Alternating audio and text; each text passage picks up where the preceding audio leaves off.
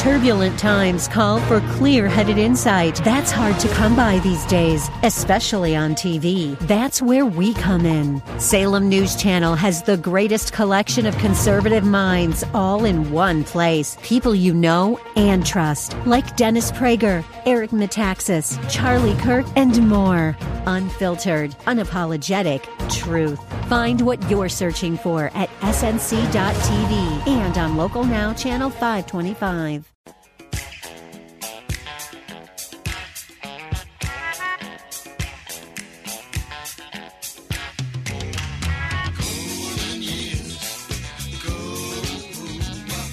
It's Ask the Lawyer with Mike Connors. Got questions concerning elder or estate law? Attorney Mike Connors has the answer. He's been recognized as one of New York's top lawyers by New York Magazine and brings nearly 40 years of experience to the table. His office number is 718 238 6500. That's 718 238 6500. Here's Mike Connors. We are gathered here on hallowed ground, horses heads bowed down. We're gathered here on hallowed ground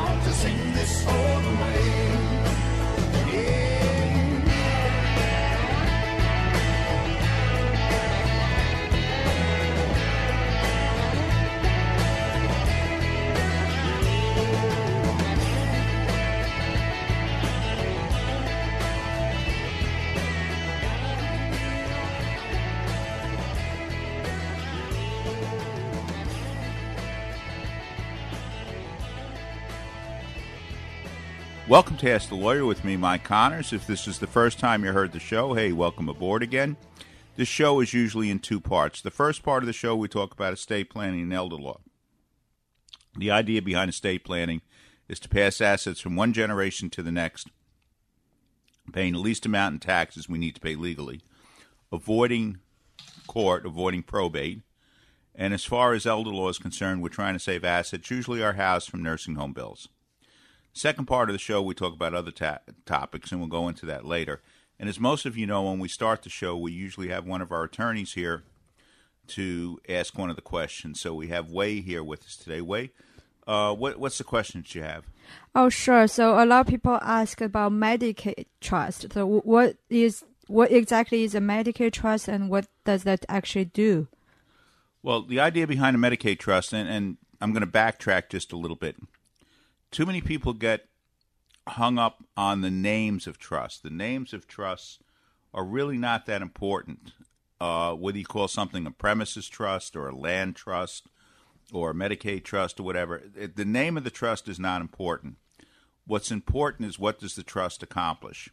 And a lot of times we combine different trusts for different reasons. Like maybe we have a trust for a disabled child and we combine that with a trust to avoid probate. So the name of the trust is not important, it's what it accomplishes. But what a lot of people call a Medicaid trust is a trust that you put the assets in there. The trust has to be irrevocable in that you have to have another person as the trustee besides yourself. It can be your son or daughter, and I would say 90% of the trust, that's the way we handle it. We have a son or daughter as a trustee or a combination of children as trustees. So let's say you put your house in the trust, it's a family contract. And the trust says mom and dad have a right to live in the house for the rest of their lifetime. They pay the real estate taxes, the insurance. If they have exemptions like a senior citizens or STAR program or veterans exemption, they still keep those exemptions. They're still the owner of the house for tax purposes. But they've kind of put their house in a partnership. In other words, they can't sell the house on their own. They can't sell the house without the children. The children can't sell the house without the parents. The parents can fire the trustees, the children. So they're kind of like the managing partners. They're the people in charge. But at the same time, it is a partnership, and you have to have somebody else as a trustee. Again, 90, 95% of the time, it's going to be your son or daughter. Could it be a trusted nephew or niece? Yes. Could it be younger brother or sister? Yes. Could it be a significant other? Yes. It's just, like I mentioned before, 90% of our trusts are between parents and children. So let's say you put your house in a trust or other assets, your stock portfolio or whatever. Um, you can apply uh, in New York right now. If let's say you did that today in May, and you put all your assets in a Medicaid trust or an irrevocable trust. And and again, don't get hooked up on the name. A Medicaid trust has to be an irrevocable trust. Not all irrevocable trusts have to be Medicaid trust. And if you ever want to talk that over, we can talk it over. But in any event, you put your assets all in an irrevocable trust today. In May, you can apply for home care Medicaid on June 1st, the first day of the month following the transfer. So, literally, if you put all your assets in the day before Memorial Day and June 1st comes by, you can apply for home care Medicaid in New York. There's no look back period between now and next year, April 1st. So that's one thing. Now, what about nursing home? Well, there's a five year look back on nursing home. So if you want to get the five year clock started, again, if you put your assets in an irrevocable trust in May, June is month number one on the five year clock. So you're always better off with a shorter clock. You're never worse off with a shorter clock. Um, so if you put your assets in in May, June is month number one. If you don't make five years out of a nursing home, people are living longer today, and a lot of people do live five years out of a nursing home. But if you don't, then we have to make some adjustments. And, you know, last week I think we talked about different exempt transfers if they're available. You can always spend money you know, on your house if it's in a trust. So, in other words, if let's say you go to a nursing home at some point and you got an extra hundred and fifty or two hundred thousand dollars, you can spend that money. You can put money in your house. You can buy a car. You can prepay funerals. There are a lot of things that you can do with with money if let's say the five years runs out. If the five years doesn't run out, maybe you use your cash to help make the five years run out. We can always do something, and I can't stress this enough. It's never too late too late to do something. We can always do something. So just keep that in mind. And and one of the things when we talk about Medicaid trust, when we talk about any type of trust, supplemental needs trust, the name of the trust is not important. It is what does the trust accomplish. So getting back, Wei, what tell us something about yourself. Where'd you go to grammar school? Where'd you grow up? And uh, how long have you been a lawyer? Oh, I just graduated in May 2021 and I passed the July bar. Uh, my admission process takes a little bit longer. I was just got admitted in February this year. And I came to the United States in 2007 to start my undergraduate. Then I worked a few years and then I went to law school uh, at Pace University. Okay, so where are you from originally? Oh, I'm from China. Uh, my hometown is a small town in northeastern side of China, which is very close to Russia and the Mongolian border. And then I went to a boarding school for my middle school and high school in a coastal city in uh, in China. So what's the weather like there near Mongolia? Oh, it's very cold. It's like ten times colder than here. We have almost six months of winter and it snows almost every day there. So um, it's kind of freezing cold. We don't like we have a longer wi- winter vacation because of that, and we have a shorter summer vacation. All right. So why why did you decide to go to law school in the United States?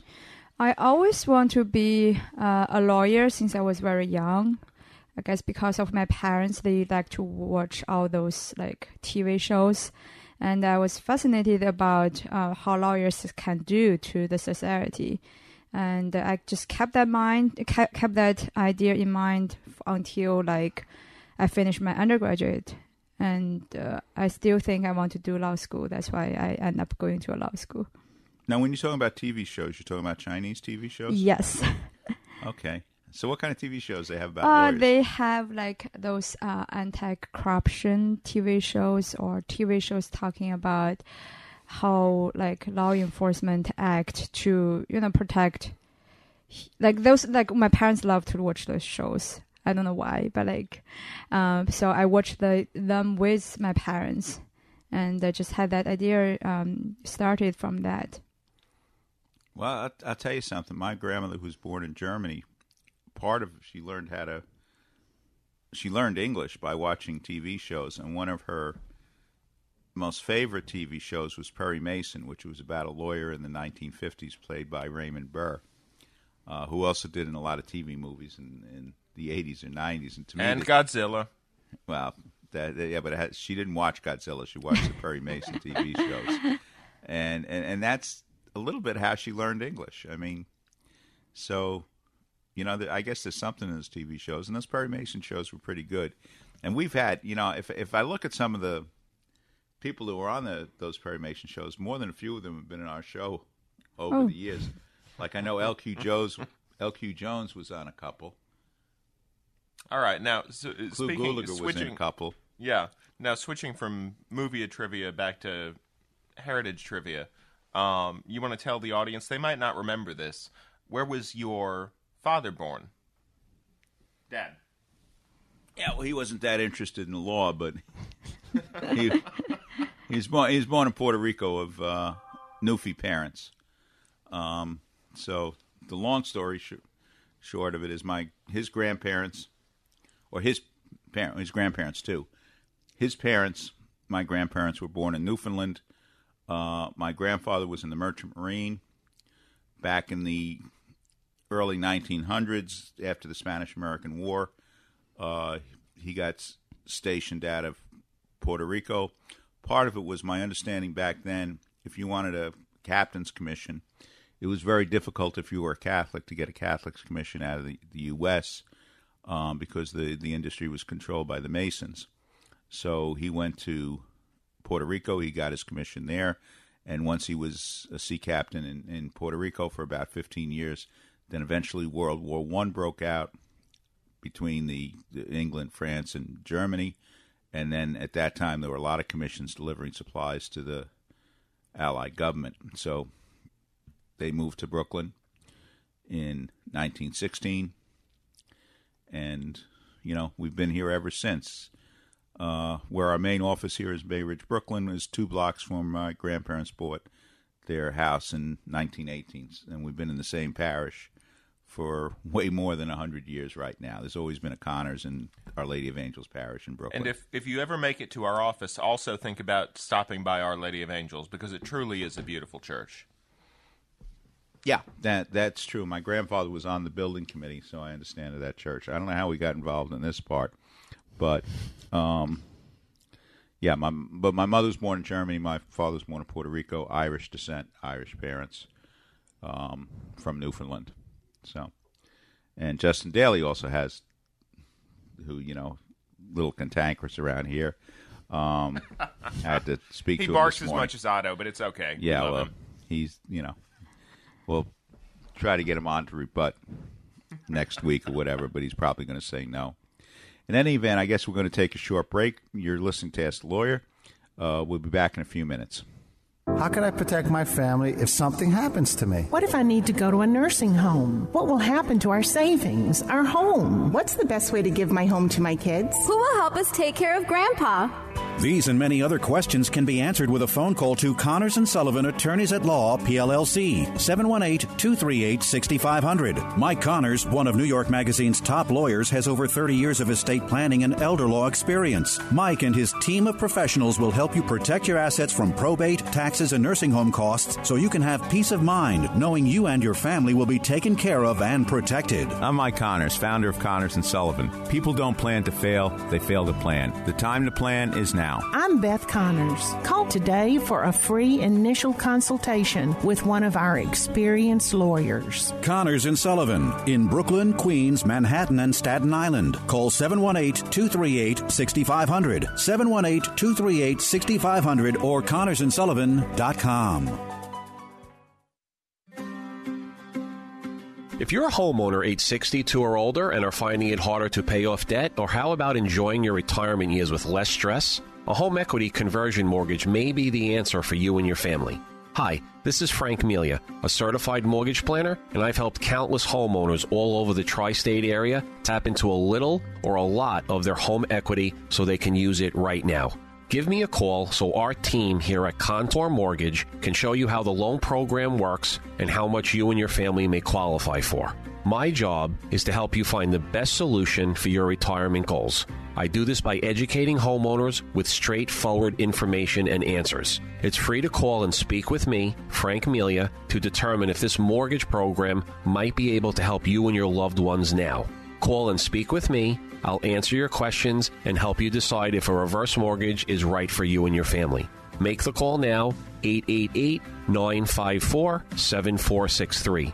Once again, that's 888 954 7463, and you could be on your way to a better retirement. Frank Melia, NMLS number 62591, Contour Mortgage Corporation, NMLS number 34384. 990 Stewart Avenue, Suite 660, Garden City, New York 11530, licensed mortgage banker, New York State Department of Financial Services.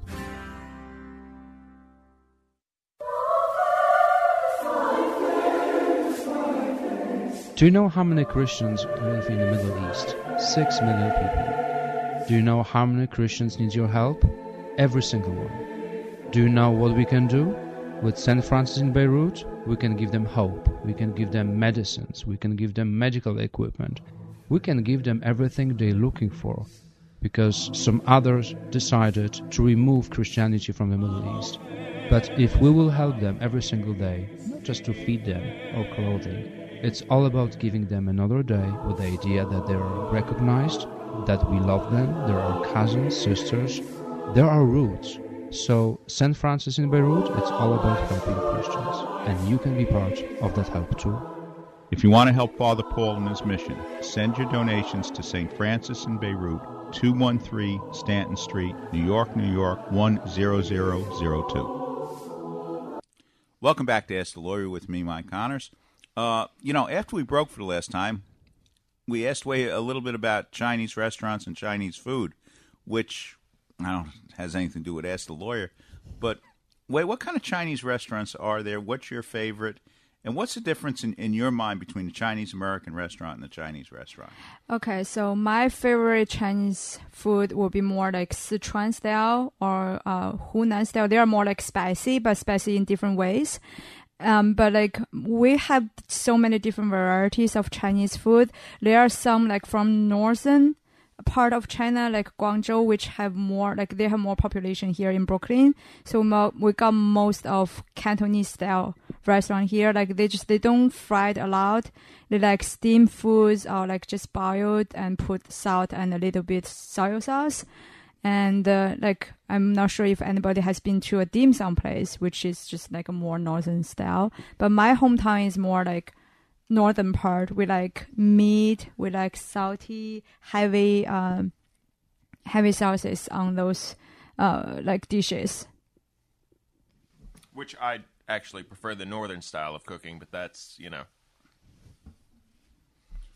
And let me ask you something. I mean, like our clients, what what dialects of Chinese do you speak, and what's the difference? And what's the difference between written Chinese and oral? Oh, uh, I speak both Mandarin and Cantonese.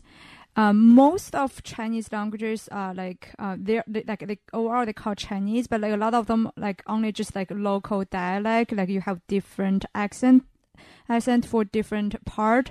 But Cantonese is more like a totally different language. Is because they have more uh, tones than regular Chinese speaking, so that's why it makes it harder to understand.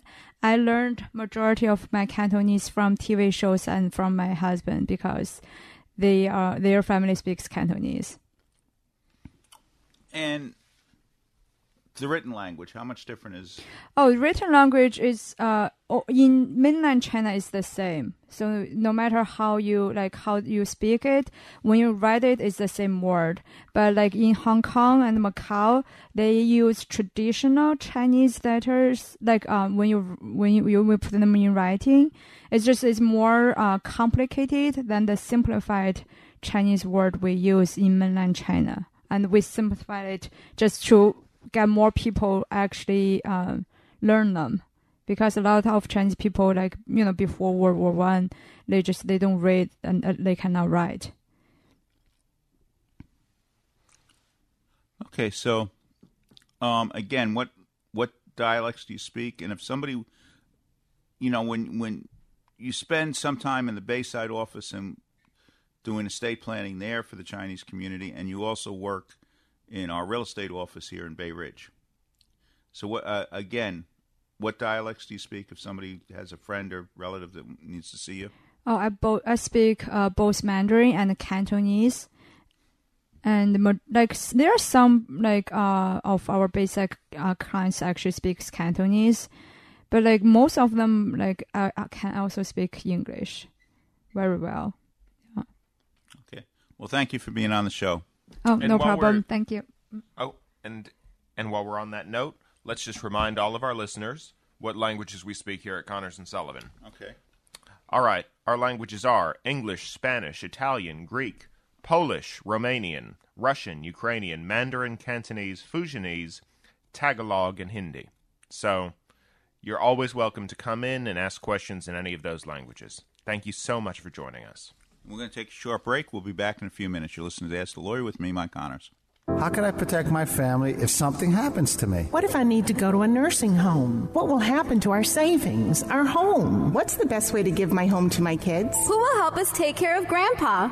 These and many other questions can be answered with a phone call to Connors and Sullivan Attorneys at Law, PLLC, 718-238-6500. Mike Connors, one of New York Magazine's top lawyers, has over 30 years of estate planning and elder law experience. Mike and his team of professionals will help you protect your assets from probate, taxes, and nursing home costs so you can have peace of mind knowing you and your family will be taken care of and protected. I'm Mike Connors, founder of Connors and Sullivan. People don't plan to fail, they fail to plan. The time to plan is now. I'm Beth Connors. Call today for a free initial consultation with one of our experienced lawyers. Connors and Sullivan in Brooklyn, Queens, Manhattan, and Staten Island. Call 718 238 6500, 718 238 6500, or ConnorsandSullivan.com.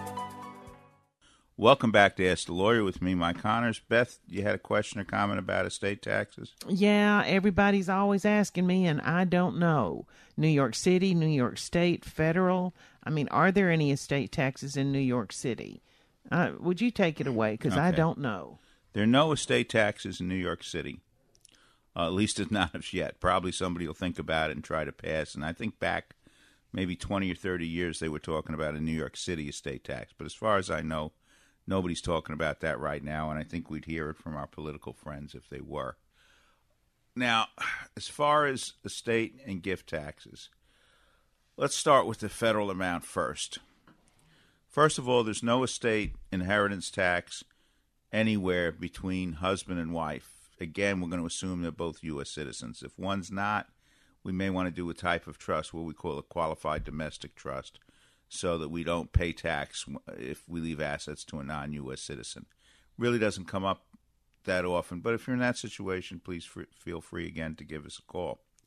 So there's no estate tax between husband and wife. Husband can leave his wife $100 million, wife can leave her husband $100 million. There's no tax. New York State, federal.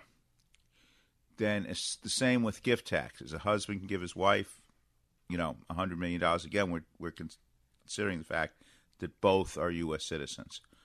Husband give his wife $100 million, wife can give her husband a million dollars. There's no gift tax, there's no death tax, there's no estate tax. Now, it's when you start giving assets to other people, we may be paying some tax. One of the great myths is about gift taxes. Some people say, well, if I give away more than $17,000 a year, I have to pay a gift tax return or I have to pay a gift tax. No. If you give away more than $17,000 a year to one person, you're obligated to file a gift tax return, but you do not have to pay a gift tax until presently, right now, today, your lifetime gifts exceed twelve million nine hundred thousand dollars. And if you're married, that's $12,900,000 for husband, $12,900,000 for wife. So gift taxes usually are not a problem for the middle class. Now, if you live in New York State and you make a gift, if you die within three years of the gift, New York State can what they call claw back that gift into your estate. So I'll give you an example. Let's say you're single, because remember, there's there's no tax between husband and wife. So let's say you're single, you got a seven million dollar estate, you give five hundred thousand dollars to your children today. That's fine and good. You file a return. You do not have to pay a New York State tax today. You do not have to pay a federal gift tax today. But if you die within t- three years, New York State is going to claw back that five hundred thousand dollars you gave away and add it on to your estate. So if you have a seven million dollar estate in New York, your children are paying almost seven hundred thousand dollars in taxes. So that can be bad. That's why a lot of people move to Florida, because if you were in the same situation in Florida, there's no tax due. Let's say you- you're single again, because remember, there's no tax between husband and wife. Uh, you have a ten million dollar estate. You die today, a New York State resident. Your children are going to have to pay a million dollars in taxes. That's whether it's your children, your grandchildren, uh, your nephews and nieces, your significant other, anybody but a spouse. So again, that's why a lot of people with some assets, if you got ten million dollars in assets, in a lot of cases, you want to move to Florida and not pay the tax. Now, when you move to Florida, it's not just a question of, you know, buying a house in Florida, paying your income taxes from Florida, and you know, maybe having your death certificate rule that you're a Florida resident. The main fact is where do you live? Where have you committed your domicile? Where have you committed to live? Now, if you live more than 183 days a year in Florida, you are a Florida resident, and then your heirs pay no taxes. If you spend half your year in New York, and you spend more than half of a year in New York, you're a New York resident. And you, some people are going to say, well, how do they know? Well, if you pass away and you get audited, if you pass away and you get audited, they know. They know every cell phone call that you make or take. They know when you go through the tunnel on the Brooklyn Battery Tunnel through your E-ZPass. They know where your credit cards are being charged to. They know that if you have a place in Florida that you're not paying an electric bill when you're not there, and so that uh, you know in July and August in Florida, let's say it's 90 degrees on the average day, and you're not paying an air conditioning bill. You're paying the minimum bill, whatever it is, $15, $20 a month. Well, they know you're probably not living there. And there's so many ways. I mean, if you drive, let's say, from the Verrazano Bridge to the Flatbush Avenue Bridge in Brooklyn, they have your picture 10 times. And sometimes they have e- uh, even a picture of your face. So if they're really out to get you, if they audit you, they know where you live. So I, I, I don't want to encourage anybody to play games and say you live in Florida when you don't. Um, you know, and if, like I said, if they get audited, they know where you live. Obviously, if you go to Florida, you move to Florida, I would change your voting registration to there.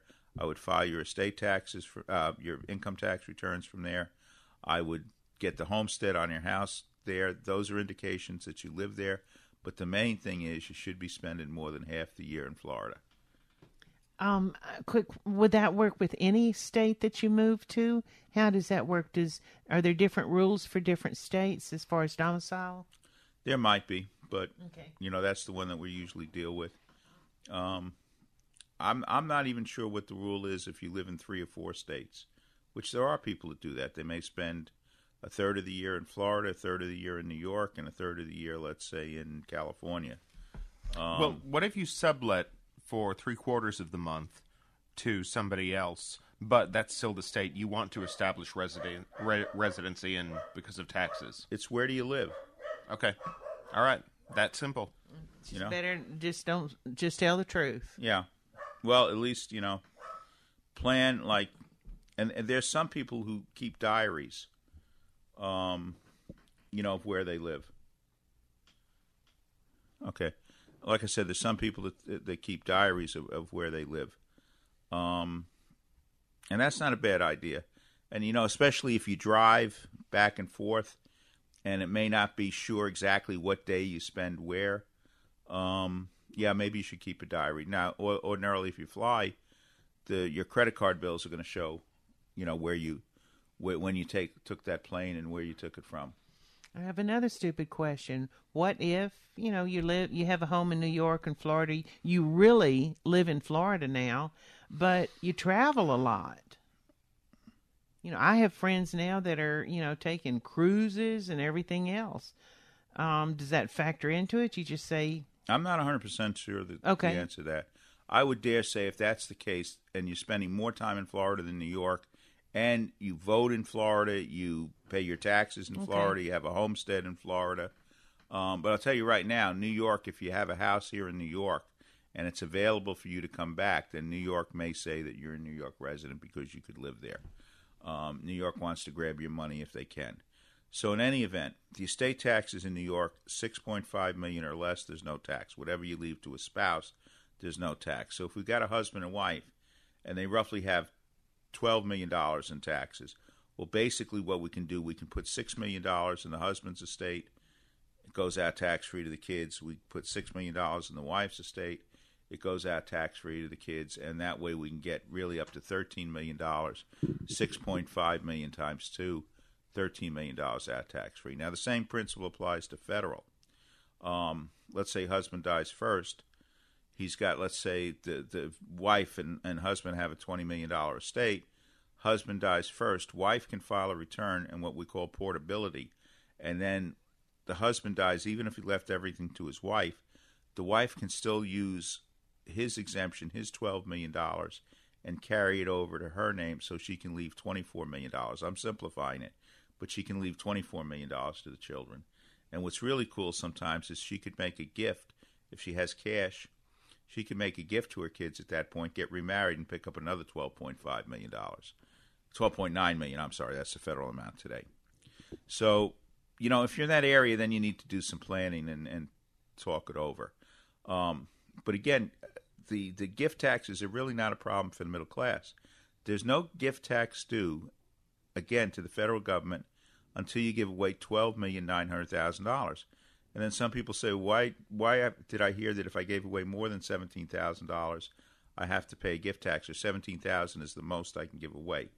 Well, seventeen. It's not true that seventeen thousand dollars is the most you can give away.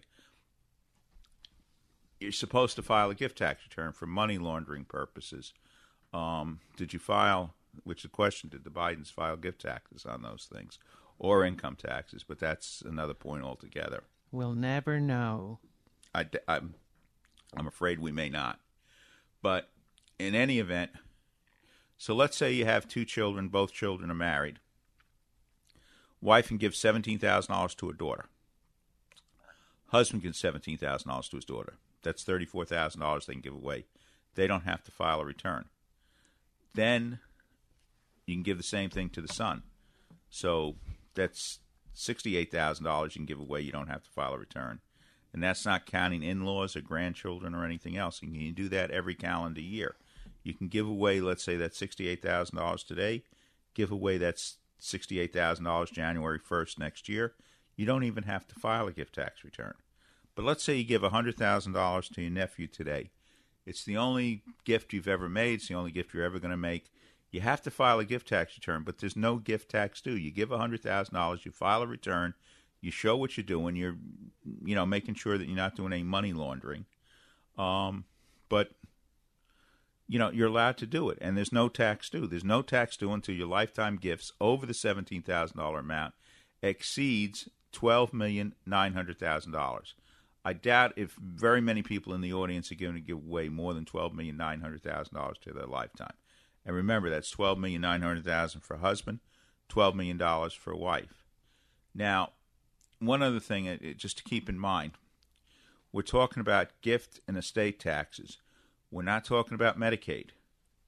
Some people confuse the two. Let's say they say, "Well, I've got my father's going into a nursing home, and he's got one hundred seventy thousand dollars, and he's got ten grandchildren." Why don't we give $17,000 to each one of his 10 grandchildren and that money is protected from the nursing home. No, it's perfectly fine as far as the IRS is concerned. But if you give away $170,000 in assets, that means you have a penalty with Medicaid where you have to pay for um, approximately 14, 15 months of nursing home care. And this is where it can be very dangerous. Let's say we have a married couple, husband and wife. Uh, husband, he's perfectly fine. He gives away that $170,000. Wife, husband then has a stroke. He has to go to a nursing home. Wife wants to apply for nursing home Medicaid on his behalf. Um, the IRS is not going to be a, problem on this. That 170,000, no, you don't have to file a return. You don't have to do anything about it. But Medicaid is going to say you can't apply if the husband makes a gift. The wife cannot apply for Medicaid for her husband for 15 months after that time period. So that $170,000 gift may leave mom with, you know, a $200,000 nursing home bill. So you got to be very careful about making gifts. Yes, we're, we're not really too worried about the IRS, but New York State Medicaid, there's a penalty for each $13,000 you give away. You have to pay for one month in a nursing home if the gift comes up within five years prior to your application for nursing home Medicaid. So again, you got to be really very, very careful. And here's one other thing too. You know, like let's say you got a house. Your house is worth a million dollars. You paid fifty thousand dollars for your house, whatever, thirty years ago. It's worth a million dollars today. And you say, well, hey, wait a minute. There's no gift tax. I can just give the house to my kids a million dollars, and you certainly can. But and you don't have. You should file a return, but you don't have to pay taxes. But then what happens is your children, let's say they don't live in the house, when you pass away and they sell the house, they're going to have to pay a capital gain on the difference between what you paid for it. We're going to say $50,000 now, and what they sell it for, and we'll hypothetically say a million dollars. They're going to have a $950,000 capital gain, which is more than $300,000 in real taxes. At the same time, if you left the house in your name until you passed away, capital gains are wiped out by death. So, in other words, if, if your children inherit your house, you paid fifty thousand for it, it's worth a million dollars on the day you pass away. Your children sell the house soon after you pass away for a million dollars. They do not have to pay a capital gains tax, an income tax. They sell, and remember, there's no estate tax under six point five million. So they sell the house, let's say, for a million dollars. They put a million dollars in their their pocket. And that's why you just don't put somebody else's name on your deed and go willy nilly and give assets away. You know, too many people. I mean, life used to be simpler. Taxes weren't as difficult some years back, but you just don't give the house to your kids. Let alone all the bad things that we talked about last week. You put your son's name on the deed. His di- he dies. His wife inherits his part of the house, and then before you know it, she starts some kind of action to throw you out of your own house. But just for tax purpose, you're going to save your kids three hundred thousand dollars in taxes to do it that way. And that's if your house is worth a million. If your house is worth two million, it may save your kids six hundred thousand dollars in tax. And and if you come in to see us to do a plan, it's in my DNA. I'm not going to do a plan for you and your kids that would lead to more taxes. My plan is to take a look at everything. What are our possible capital gains taxes? What are our possible estate taxes? What are you know, other miscellaneous taxes we may have to pay. And what we're going to try to do is lower the tax bill all the way down the line. And if you want if you want us to put together a plan for you, please give us a call at Connors and Sullivan at 718-238-6500, 718-238-6500. We're going to take a short break. We'll be back in a few minutes. Thank you for listening to Ask the Lawyer. If you're a homeowner age 62 or older and are finding it harder to pay off debt, or how about enjoying your retirement years with less stress? A home equity conversion mortgage may be the answer for you and your family. Hi, this is Frank Melia, a certified mortgage planner, and I've helped countless homeowners all over the tri state area tap into a little or a lot of their home equity so they can use it right now. Give me a call so our team here at Contour Mortgage can show you how the loan program works and how much you and your family may qualify for. My job is to help you find the best solution for your retirement goals. I do this by educating homeowners with straightforward information and answers. It's free to call and speak with me, Frank Melia, to determine if this mortgage program might be able to help you and your loved ones now. Call and speak with me. I'll answer your questions and help you decide if a reverse mortgage is right for you and your family. Make the call now, 888 954 7463. Once again, that's 888 954 7463, and you could be on your way to a better retirement. Frank Melia, NMLS number 62591, Contour Mortgage Corporation, NMLS number 34384. 990 Stewart Avenue, Suite 660, Garden City, New York 11530, licensed mortgage banker, New York State Department of Financial Services. Welcome back to Ask the Lawyer with me, Mike Connors. As most of you know out there, we're you know big fans of history, and I'm a big fan of baseball. Nobody else here is, though. Oh, that's not Um, true. But you know, one one of the interesting things I think is the USS Cooperstown, a, a Navy um, combat vessel, and it's in honor of the ball players who are in the Hall of Fame who put on the uniform of the United States military during time of war. And when I first heard read the article, uh, they said there were 70, and I couldn't believe there were 70 Hall of Famers who were in the U.S. military. But then when I saw the list, I was a little bit surprised, but yes. Um, now, part of the reason which may throw some of us off, the Negro League players are included that are in the Hall of Fame, and there were more than a few of those. You know, Very like Bill. Bullet Right. Joe Rogan and uh, Jud Wilson, and, and some guys that ordinarily uh, ordinarily baseball fans may not have heard about, um, but were obviously Hall of Fame caliber players who played in the Negro leagues, and uh, of course, uh, some of you can say, "How is he saying that word?" But that's what they were called back in the early 1900s. How far back does this go? How far back do the people are the are the people in the Hall of Fame? When does it begin? Well, they're players from the Hall of Fame who were playing in 1871. So could they? Could some of them have been in? There's one. Morgan Bulkeley was a Civil War Okay. veteran. Okay. And that's the only one because you got to remember, Civil War ended in 1865.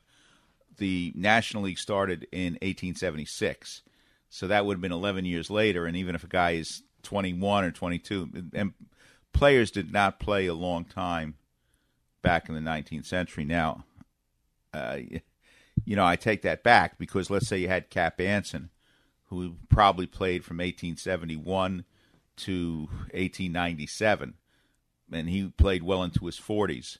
So I shouldn't say that, but the, the players a- on average did not play as long as they played today. And of course, you know, you, they were just making a living.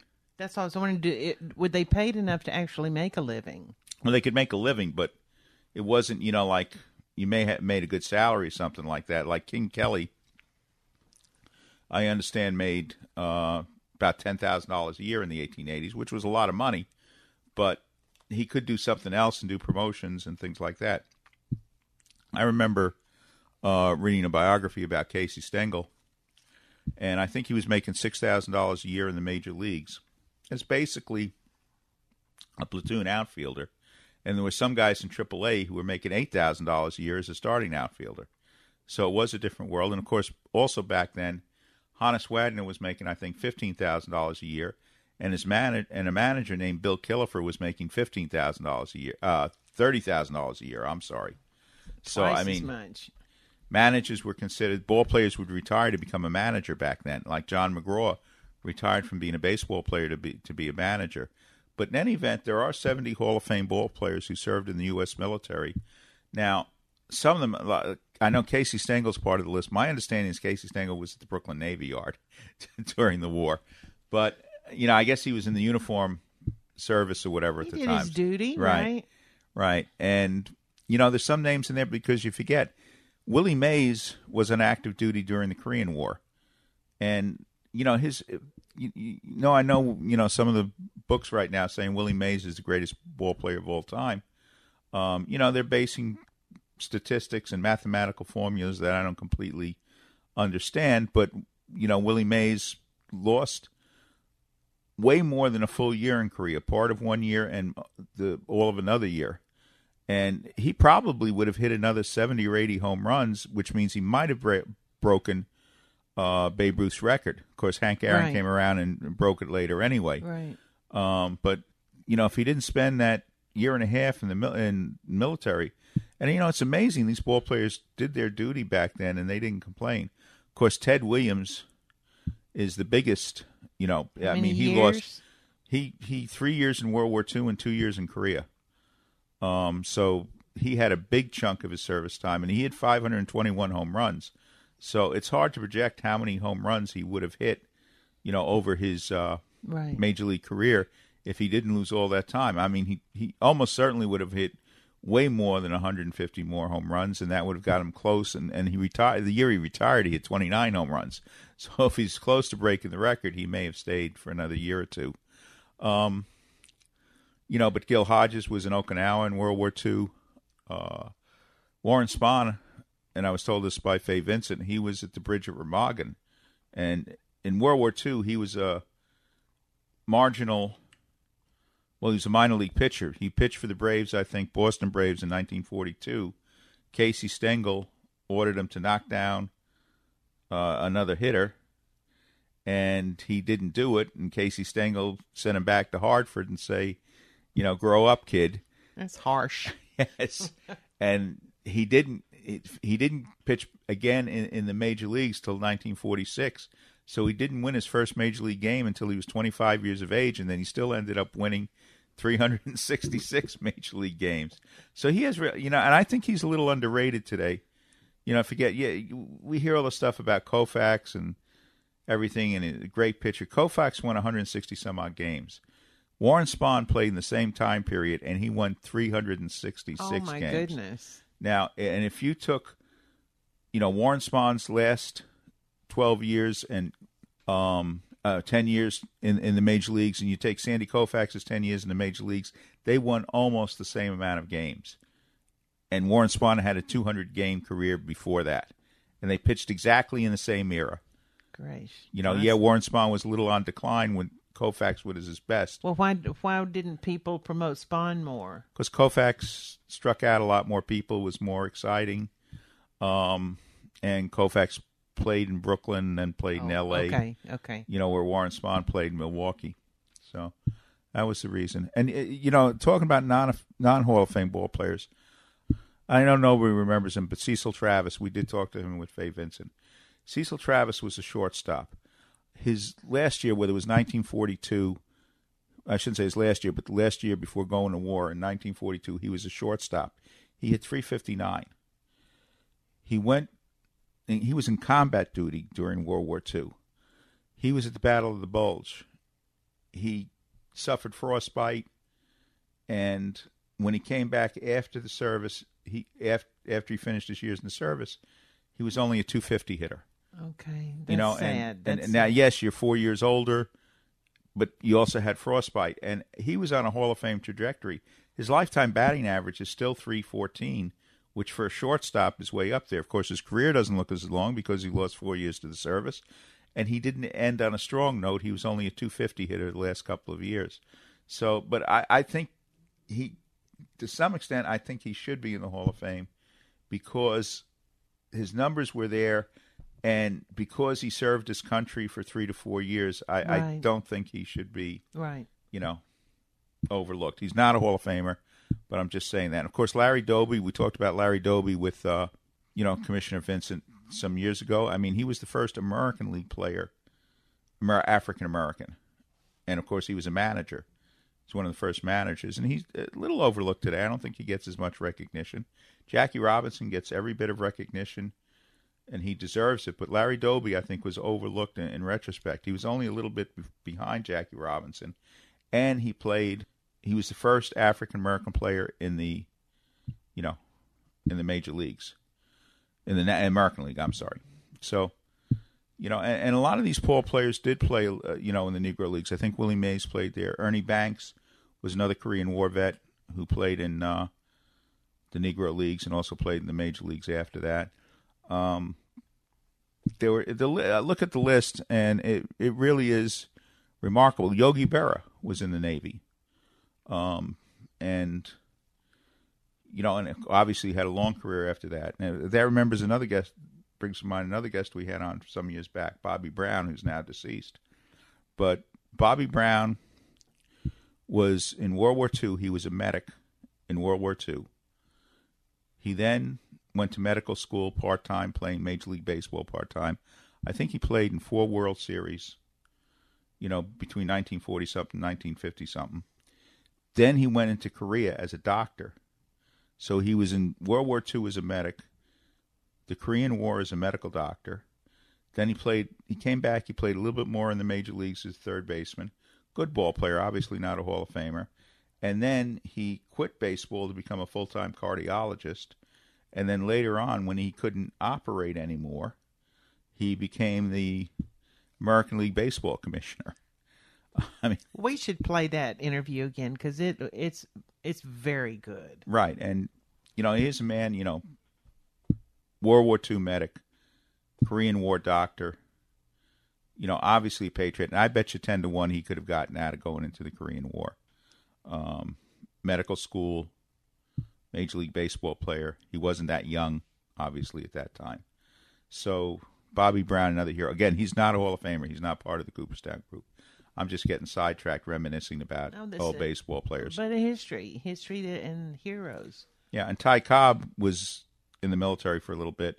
Of course, a lot of the ball players who were in World War One, they were in for a very short period of time because the American involvement in World War One was really not that long, and so some of them really missed only about half a season, like Casey Stengler, Ty Cobb, and I'm, you know, like I said, Gil Hodges was at Okinawa, Warren Spahn was at the bridge at Remagen. I mean, some of these ball players played baseball in the army, and they didn't, you know. But Ted Williams, Warren Spahn, um, Cecil Travis, Bobby Brown, they were in combat areas. And Ted Williams, some guy who served with Ted Williams once told me that Ted Williams' plane was all shot up and it was crash landing, and his plane was on fire. And one of the guys who rescued him out of the fire asked for his autograph he's coming out of the coming off the plane. But you know, I mean, Ted Williams, you know, five years in the U.S. military, you know, those guys did their duty. They were true patriot Americans, and I think Ted Williams also knew George Bush, President George Herbert Walker Bush, and I think that's why he campaigned for him a little bit back, you know, in the later part of, of their lives. But in any event, I guess we're running out of time right now. Remember, we're going to have seminars the end of June. We're, you know, coming up on the Memorial Day weekend. Let's get ready for Memorial Day. Remember those who gave their lives in service to their countries. And, you know, take a look take a look at the list of Hall of Famers. There are I was I was surprised. Again, some of the Bullet Joe Rogan, who who was a great hitter and a great pitcher, similar to Babe Ruth. Not, maybe not as good a hitter as Babe Ruth, but you know, as good a pitcher as Babe Ruth was, and um, a very, very good hitter. So there are a lot of interesting histories in the Negro Leagues when you go over the stats. And right now, you can get most of these stats on the computer, so it's interesting. It's interesting for me as somebody who's interested in baseball history. But in any event, those of you bored by baseball, we'll have another topic next week. Thank you for listening to Ask the Lawyer. We'll be back at the same time and places next weekend. Bye bye, everybody. Thank you so much for joining us.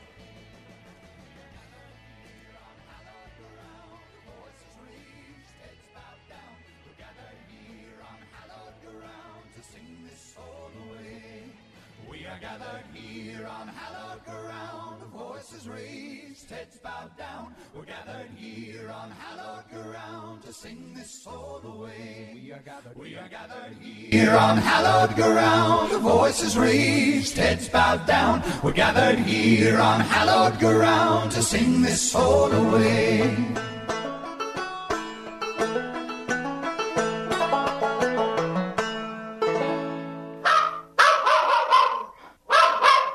Kevin McCullough. Are you or your parents' assets protected from nursing home bills? Did you know these bills can exceed $15,000 a month? People work their entire lives to live comfortably in retirement, but when people become ill and need to go to a nursing home or receive home care, the bills can drain their assets, leaving many people bankrupt. The good news is that you can prevent that from happening if you plan in advance. Connors and Sullivan's lawyers can customize a plan that specifically protects your interests, including your home. Schedule a free comprehensive telephone consultation with Mike Connors to discuss your issues and concerns from the security of your home. Call today 718 238 6500. 718 238 6500. Don't let nursing home bills take your life's savings and leave you and your loved ones bankrupt. Don't wait another minute. Mike Connors can take you through the process by telephone and start a plan designed for you today. That's 718 238 6500. 718 238 6500. The preceding pre recorded program paid for by Connors and Sullivan Attorneys at Law, PLLC.